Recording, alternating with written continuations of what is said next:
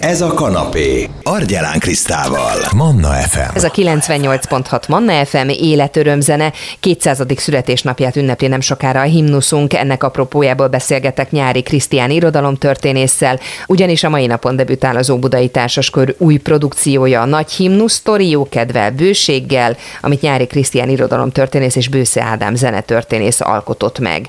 És a vonal túlsó vége nyári Krisztián, köszönöm szépen, hogy itt vagy, és hogy elfogadtad a meghívást. Kezdjük azzal, hogy honnan indult egyáltalán ennek az előadásnak az ötlete, hogy kezdődött? Valamikor még a, a járvány alatt 2020-ban írtam egy könyvet, pontosabban akkor jelent meg, a himnusz és a himnuszok történetéről, mert nem csak a himnuszról írtam, hanem olyan e, ilyen hasonló dalokról, amik olyanok, mint a himnuszok és magyarokhoz köze van, bárhol a világban, és amikor megkeresett az Óbudai Társaskör egy fél évvel ezelőtt, hogy valamit csináljak náluk, akkor mondtam, hogy hiszen 2023 a himnusz születésnapja is, 200. születésnapja, és, és akkor kezdjünk ezzel valamit, és az pedig adta magát, hogy ugye ez egy olyan műalkotás, hát a legismertebb magyar műalkotásról beszélünk, ami egy vers és egy zene együttese, és én tudok jó történeteket mesélni a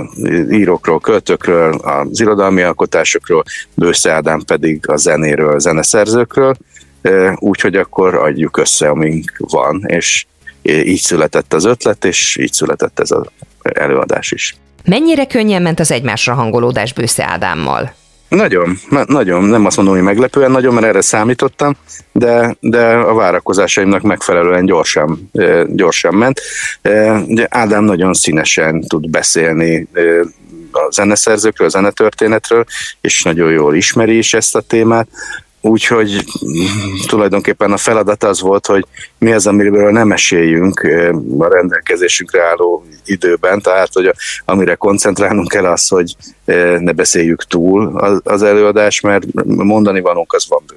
Mit jelent neked a himnusz? Hát sokféle módon kapcsolódom hozzá, részben én nagyon szeretem, mint, mint verset, nagyon szeretem, mint, mint egy műalkotás, még akkor is, hogyha tudom róla, hogy ez nem egy klasszikus himnusz, nem is annak írta kölcsei, de pont ezért szerethető. Ugye nagyon sokan szokták mondani, hogy miért van nekünk ilyen szomorú, pessimista himnuszunk, és ez, ez igaz, mert nem nagyon van még egy ilyen a világon, talán nincs is, hiszen nem is himnusznak íródott, de pont ezért szerethető ezt a, a igazából nem egy király, vagy egy valami hatalmasság választotta ki, hogy ez legyen a, a magyar nemzet zenei jelképe, hanem, hanem a nép választotta ki méghozzá nagyon lassan, másfél évszázad alatt, hogy, hogy, hogy ez az, és hát ezt szeretem benne elsősorban. Másrészt nagyon szeretem Kölcsei Ferencnek a költészetét is, meg nagyon szeretem azt a történetet, amit ebben az előadásban is elmesélünk, hogy ez hogyan tört utat magának. Hogyan tört utat magának a magyar himnusz? Ugye ez a sztori is az előadás része tulajdonképpen másfél évszázadig kereste a mindenkori hatalom a legkülönbözőbb rendszerekben, hogy mi lehetne a méltó himnusza Magyarországnak, és közben ez meg már ott volt, és az emberek eldöntötték. Tehát, hogy olyan himnusz nincs még egy a világon, hogy elkezdte ezt írni még 1822-ben kölcsei, aztán 1844-ben már zenét is szerzett hozzá Erkel, azt gondolhatnánk, hogy akkor megvan kész ott a himnusz, ehhez képest 1989-ig kellett várni a rendszerváltásig, amíg egy törvény kimondta, hogy ez Magyarország himnusza. És ez olyan egyedi út. Ugye a legtöbb himnusz az úgy lesz, hogy egy király fölkéri a zeneszerzőt, meg a költőt, és akkor fél év múlva kész a himnusz. És ezek általában ilyen katonai indulók, amik a királynak, vagy az országnak, a népnek a dicsőségét hirdetik. A miénk meg valami nagyon más, hát ezt szeretem benne elsősorban. Van egyébként szerinted arra esély, hogy egyszer lecseréljük, hiszen azért az elmúlt 200 évben jó sokszor, jó sokan próbálkoztak vele, hogy lecseréljék, hogy legyen valami vidámabb, valami lendületesebb himnuszunk. Szerintem nincs, mert az elmúlt 200 év az pont az bizonyította be, hogy ez nem, nem megy felülről. Tehát, hogy ki lehet találni, hogy innentől kezdve ez a hivatalos himnusz valami más zenére, de mégsem azt fogják ennek használni. Tehát a himnusz az egy jelkép, és valahogy az, hogy ez egy ilyen furcsa, többitől különböző himnusz, és tényleg szomorú, tényleg egy kicsit depressziós, és önvád is van benne, meg önfelmentés is van benne, annyira jellemző ránk, hogy ezt a, a magyarok magukénak érzik, és nem lehet lecserélni. Mind, legalább 10-15 vagy annál is több példát tudunk, amikor a mindenkori hatalom megpróbálta lecserélni. De a 19. században olyan nevek próbálkoztak ezzel, mint Jókai Mór írt himnuszt, Liszt Ferenc szerzett hozzá zenét, és akkor csak a legnagyobbakat említettem, de rengeteg körben próbálkoztak, és nem, nem született meg vagy nem fogadta el senki himnusznak. Most ugyanez a helyzet aztán a, a 20. században is. Hát annyiféle próbálkozás volt, egészen a legutóbbi időkig, hát különböző kormányok különböző dalokat szereztettek, amit tehát ilyen, ha nem is kimondva, de hát valamiféle himnusz pótléknak szántak és egy év után elfelejtette őket mindenki. Szóval ez szerintem, amíg van magyar nemzet, már pedig szerintem jó sokáig lesz, addig ez a himnuszunk. Mennyire ismerjük a himnusz történetét, vagy mennyire érdekel minket? Azt hiszem, hogy keveset tudunk róla, és így első halásra keveseket is foglalkoztat, de amikor nekem az a tapasztalatom, hogy amikor elkezdek például mesélni erről a nagyon izgalmas történetről, akkor viszont sokakat érdekel, mert ennek nagy, tényleg nagyon-nagyon kalandos története van a himnusznak, meg, meg az összes többi himnusznak, amihez nekünk magyaroknak közünk van, azok is nagyon izgalmas történetek, és, és akkor kiderül, hogy, hogy, hogy ez mégis sokakat érdekel. Általában nem szoktuk kutatni ezeket a kérdéseket, vagy nem úgy ébredünk, hogy hát hogy lett ebből himnusz.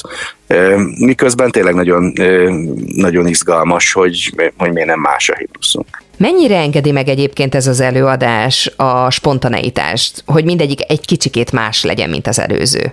Amennyire csak lehet, próbál ez kötetlen lenni, hiszen mi beszélgetünk, földobunk labdákat, és a másik vagy elkapja, vagy nem, e, és közben pedig, e, pedig e, egy zenekar zenél, és mindenféle bejátszások is vannak, régi gramofon felvételektől kezdve egyéb hangfelvételekig, Úgyhogy mindegyik más lesz egy kicsit, meg mindegyik, a, a, ugye ezt vinni is fogjuk több helyre az országban, és hát különböző helyeken különböző aktualitása is van a, a dolognak. Ugye a bemutatója az Óbudai Társaskörben Óbudán lesz, ott biztos el fogjuk mondani, hogy a himnusz első előadása az ott Óbudán egy hajó avatáson történt, ráadásul egy rossz ómen volt, mert az a gőzhajó, ami a Széchenyi István kezdeményezésére megépült, az röviddel az avatás után elsüllyedt. De hát ez ott Budán érdekes lehet, Veszprémben majd másfajta érdekességekről fogunk beszélni. De hát nem csak a magyar himnuszról szól ez a nagy himnusz sztori, hiszen a magyaroknak sok más ország is köszönheti a himnuszát. Így van, azt például kevesen tudják, hogy az első olyan himnusz, amit magyarok írtak és hivatalosan himnusz lett, az egy nagyon-nagyon távoli országban lett himnusz, mégpedig Uruguayban. Egy derék magyar katona zenész, Debály Ferenc József, véletlenül Uruguayba keveredett, egyébként azért, mert egy világjárvány volt, ő Brazíliába akart volna menni, csak nem engedték a járvány miatt, a kolera járvány miatt kikötni a hajóját, és egy ismeretlen, akkor alakuló országba csöppent, Uruguayba, ahol be azt csinálta, ami az ért beállt a hadseregbe katonazenésznek, és aztán egy idő után fölkérték, hogy írja meg ennek az országnak a himnuszát, ami olyan jól sikerült, hogy részben Uruguayban ma is ez a himnusz, másrészt pedig a szomszédos Paraguay is fölkérte, hogy írjon nekik himnuszt, úgyhogy két himnuszt is írt, és hát mai napig ezeken, ezeknek az országoknak a, a himnuszai. Szórakoztas még bennünket himnuszos történetekkel, egy picit persze úgy, hogy nem lőjük le a teljes előadást. Olyan is van, hogy például Vörösmarty Szózat című verse annyira népszerű volt Közép-Európában a 19. század közepén, hogy nagyon sok fordítása készült, és az akkor a cári Oroszország gyámsága alá tartozó Finnországban, ahol egyébként a hivatalos művelt társasági nyelv a svéd volt, lefordították svédre, és ez lett a, a, a finnek himnusza, aztán finre is lefordították. Ez már egy kicsit olyan, inkább utánérzés, de a, a, a mégiscsak inkább műfordítás, mint, mint ihlető szöveg pusztán, és mai napig ez a finnek himnusza, és hogyha hozzáveszünk, hogy a finn himnusz alapján készült az észt himnusz is, akkor Vörös Marti még két országnak a himnuszát megihlette. Vagy hát azt is nagyon kevesen szokták tudni, hogy az Európai Unió himnusza, Beethoven örömódája, az szintén egy magyar dallamon alapszik. Kisfaludi Sándor a 19. század elejének nagyon népszerű, talán a legnépszerűbb költője volt, aki zeneszerző is volt. Hát ma azt mondanánk, hogy dalszerző, ez volt a kor pop zenéje. Egy születelő ének című, magyar születelő ének című zenét írt, ami olyan népszerű volt, hogy nem csak Magyarországon énekelték, hanem máshol is. Elkészült ennek a német fordítása, a kottája megjelent Lipcsében, és a fiatal Beethovennek is annyira tetszett, hogy készített belőle először csak egy feldolgozást, ennek is megvan a kottája, aztán 20 év múlva, amikor kereste a motívumot, hogy Schiller örömódáját megzenésítse, akkor ismét ezt dolgozta föl, meg lehet hallgatni, hogyha valaki a YouTube-ba beüti, hogy magyar születelő ének, akkor ezt ma is kórusok elő szokták adni, hát ez bizony tényleg az örömmódának a, a zenei motivumait tartalmazza. És hát még van számos ilyen, ha nem is mondom, hogy számos, de, de elég sok ilyen példát tudunk hozni, szóval lehet, hogy, hogy, hogy ez érdekes és izgalmas történet, hogy mi magyarok hány országnak, vagy csak közösségnek a, a, a himnuszának a hátterében ott vagyunk. Krisztián, mind dolgozol most? Több dolgon is e, egyszerre, így aztán mindennel lassan haladok. E, a Madány Színház felkérésére egy darabot írok Krúdi Gyuláról, aztán e, készülőben van egy könyv, ami a budapesti kávéházak és az irodalom összefonódásáról, ennek történetéről szól.